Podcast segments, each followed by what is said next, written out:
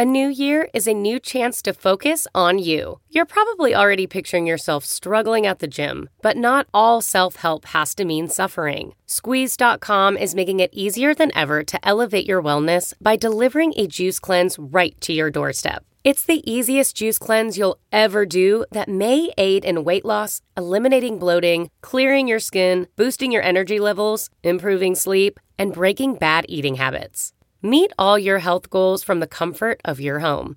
Get free same day local delivery or fast free delivery nationwide with code WONDERY today at squeezed.com.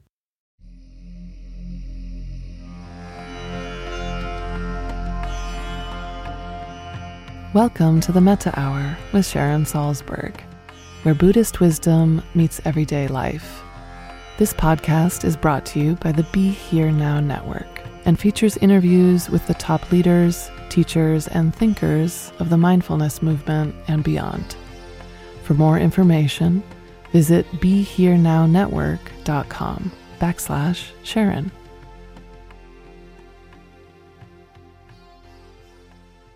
It's a great delight to be with you all again. I've had really interesting conversations with different groups of people most recently mm-hmm. a group of international humanitarian aid workers who are really stymied. They're unable to get back into the camps or their normal means of trying to make a difference are all gone right now. And they feel kind of helpless and frustrated as well as they have their own individual or family situations. You know, there were people on the Zoom from India and Africa and all over Europe, as well as different places in the States. And something they told me that had been very helpful for them from previous sessions that they had done with different people was right at the very end of whoever was presenting, they all got to say to themselves and one another, Welcome to the human race because people were pretty upset about the level of despair they were feeling or concern or uh, I think most particularly that sense of helplessness. And and that's something that's really been fascinating me lately how I feel from my own experience in meditation and teaching so many people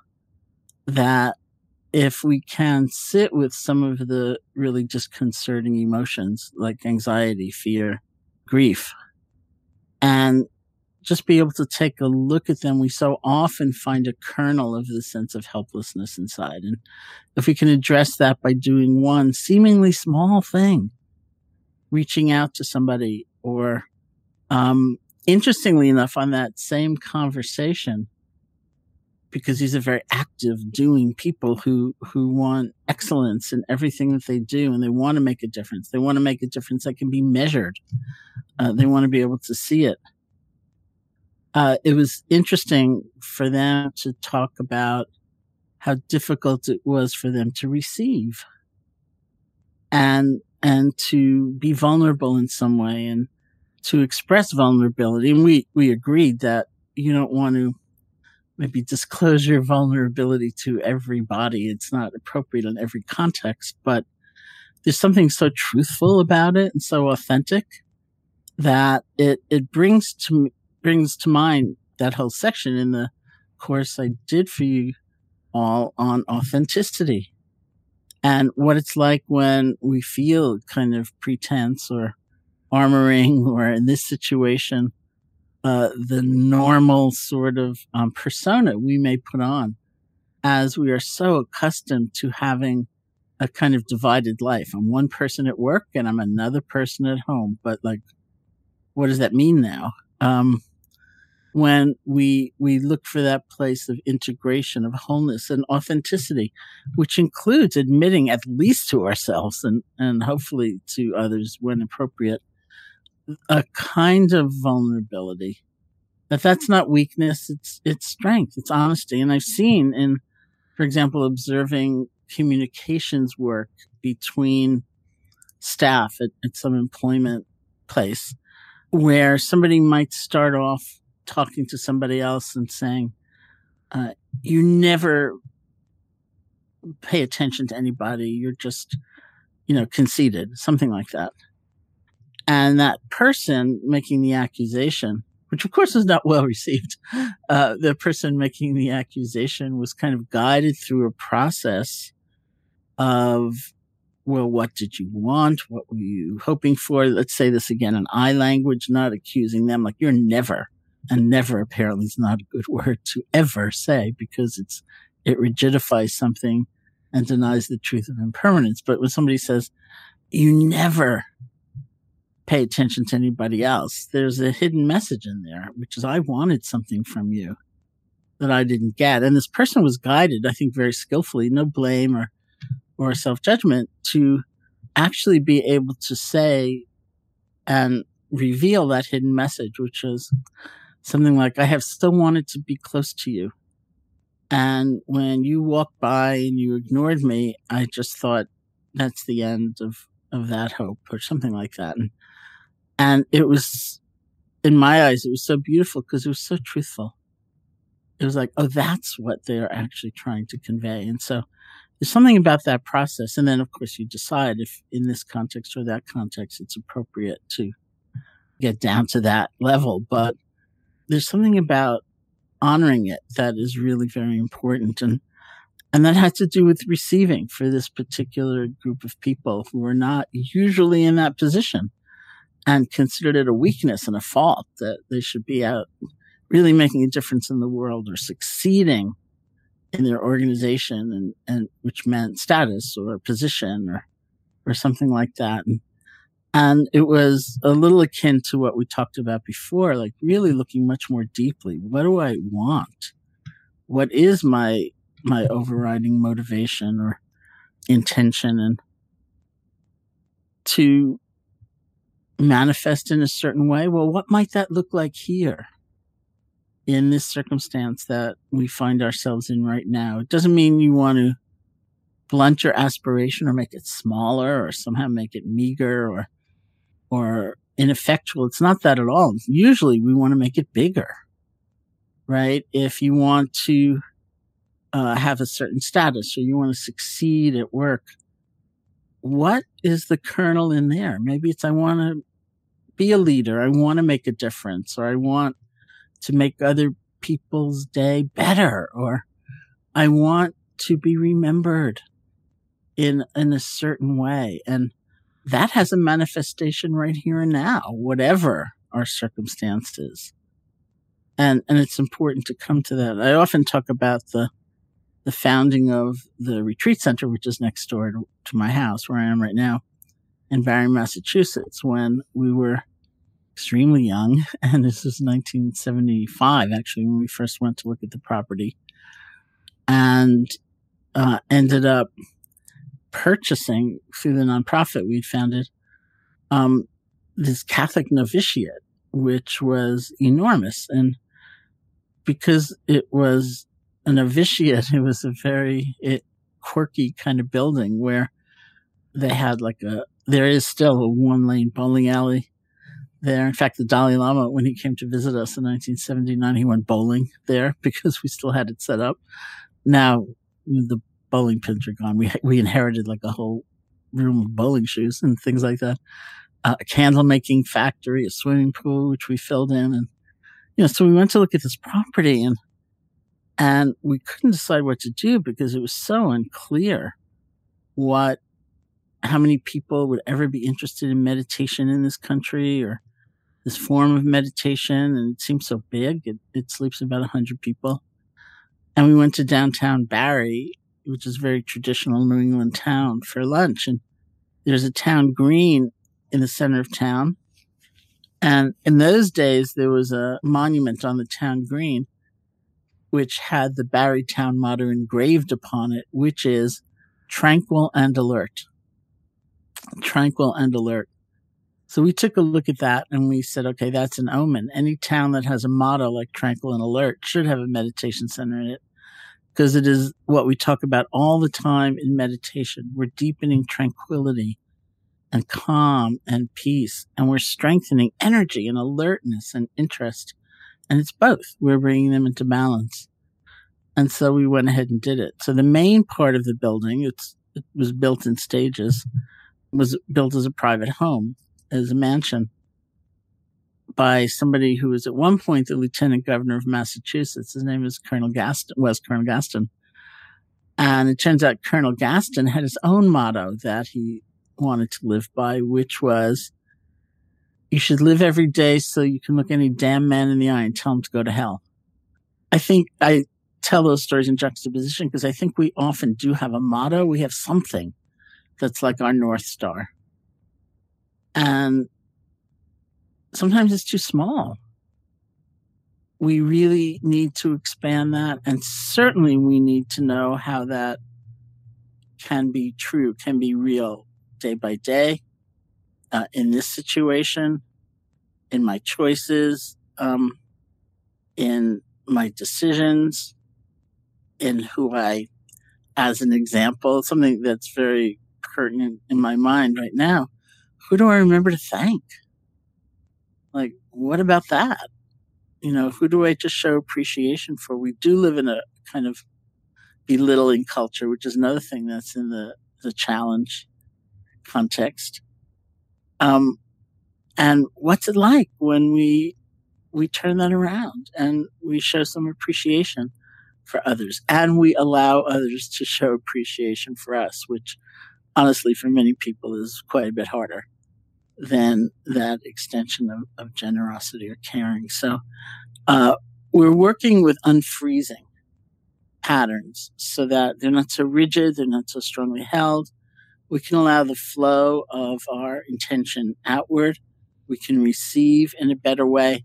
That's the real balance. I mean, work life balance. I don't know anything about that being actualized ever, you know, and a lot of people were kind of decrying that anyway um, even before this crisis, but to have this kind of balance and to come back to balance of giving and receiving, of being authentic, of being honest, um, is the tremendous possibility that is held even in, in these really terrible circumstances. So why don't we practice together some, okay? You can sit comfortably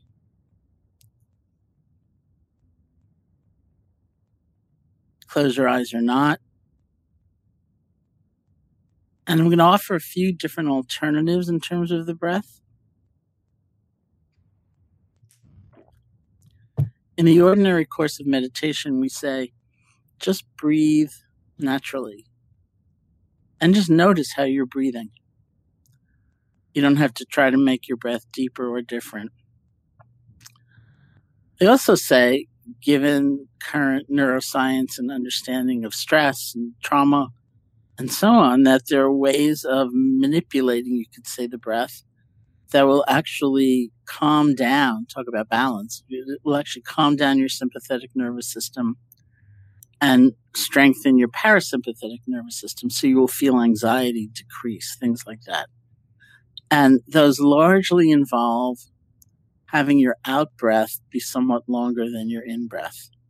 They also can involve, if it works for you, to have a period once you've breathed in of holding your breath for a few seconds and then breathing out. But the most important thing is that the out breath be longer than the in breath. So, depending on the rhythm of your breath and what seems right to you, you might breathe in to the count of one, two, three, four, hold for two, and then breathe out. One, two, three, four, five. It might be two as you breathe in. Hold for one, breathe out for three or four. It's really up to you. So that is something that's a great tool to have at hand to remember, especially if anxiety is high. And you will feel just your whole system starts to come down. Because remember, this is a, this is like a biology also. You know, it's not just having a cognitive reframing of, of our situation. It's actually addressing our nervous system. Okay, so let's settle our attention on the feeling of the breath, either just the normal natural breath or experiment with this kind of breathing where your out breath is longer than the in breath, and perhaps there's a, a short period of holding in between.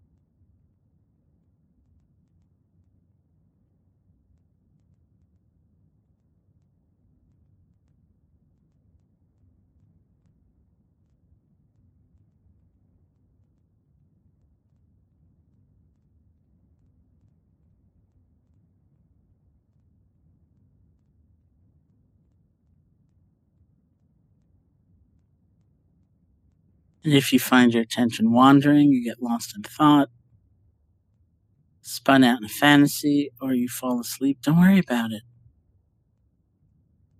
Remember, the most important moment in the whole process is the next moment after you've been gone, after you've been lost. We practice letting go. You practice beginning again. Just bring your attention back to the feeling of the breath.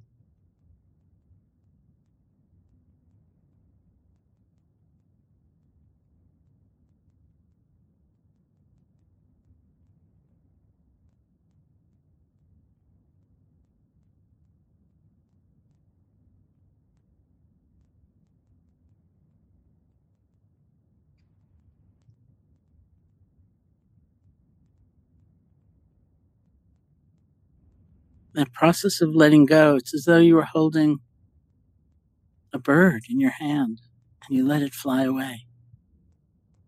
Or a balloon and you release it. You don't have to judge yourself or have rancor towards yourself. Whatever's distracted you, you can simply let it go gently. Bring your attention back to the feeling of the breath.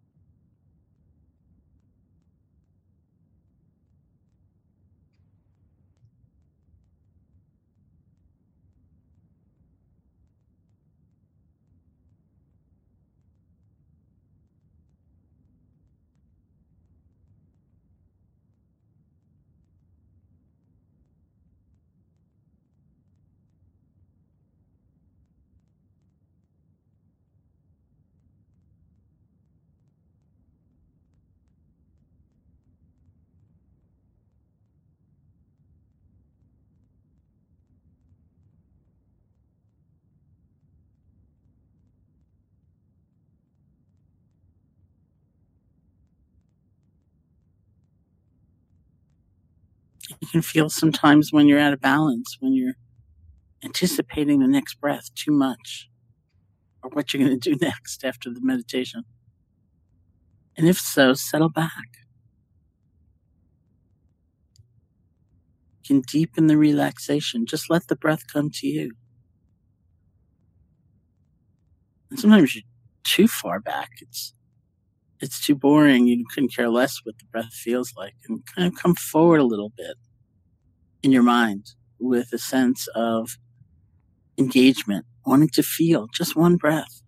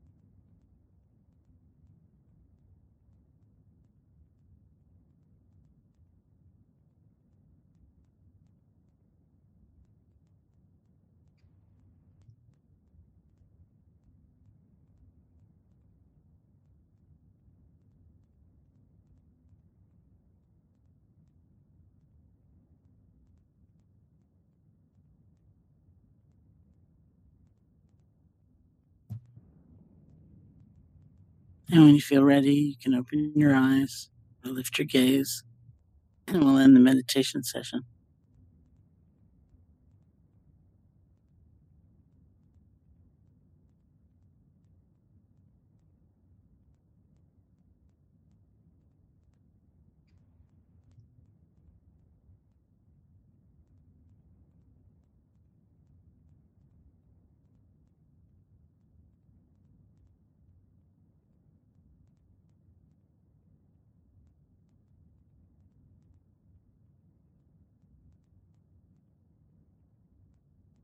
So thank you so much. I just want to really urge you to see if you can do the, even just like a little bit of meditation practice, sitting or walking or lying down each day. And then remember those moments, just short moments many times, feeling the warmth of the teacup or breathing when you are about to have a phone call or I don't know if we do that anymore, Zooming or whatever we do. And uh, just taking a few moments. There's a, a nice bit of research, which I think I mentioned before, from University of North Carolina, this woman, Barbara Fredrickson, about just that. People who practice mindfulness for like a few moments here and there and finding some very powerful effects just from that. So we have time probably for one question, or I'm curious if anybody tried that kind of breathing uh, where the out breath was intentionally longer than the in breath and how that was for you. Uh, I did try that type of breath, and I was concerned that I would fall asleep because I actually use that technique of the longer out breath when I wake up in the middle of the night and I'm having trouble falling asleep because I can't stop thinking, and it's really effective. Uh, but for whatever reason, this time uh, I was able to pay attention to the breath and, and not feel sleepy. So, success. That's great. That's wonderful. Yeah, it, it's amazingly effective and it's so accessible, you know, just to kind of calm down your system. And I honestly, you know, there are times when uh, we struggle, you know, with what we believe and, and the kind of context we find ourselves in and um, what we think about we, what we should be feeling or not feeling. And, and we forget that our nervous system is involved here too um, I saw that, you know, working as I have some with people who've been affected by gun violence and um, sometimes really blaming themselves for years later feeling the effect of the trauma. And uh, I was with somebody once and there was a presentation, even kind of this pretty dry presentation about the vagus nerve and, you know, and, and, and the woman that I was with who lost her son, um, in a shooting, she lit up and she came to me and she said, it's just my nervous system. You know, that's, and, and that was like so reassuring for her that she wasn't a bad person or, you know, a weak person. It's our nervous system too, as well as, you know, everything else that might be involved that we shouldn't neglect. And it's not always a hard fix, you know, to at least temporarily come to a better balance it's not a bad thing to try if you can't go to sleep at night. Come to think of it, it's a great reminder. Somebody wrote in the chat that they had heard about it before and tried it, but wasn't clear about the reasoning. So that's the reasoning, and um, I would urge you to try it and just see what happens. Okay, thank you so much. Take care. Hey, folks. Thanks for listening. To learn more about Sharon and her ongoing teaching schedule, as well as online courses and a free guided meditation, check out her website at sharonsalzberg.com.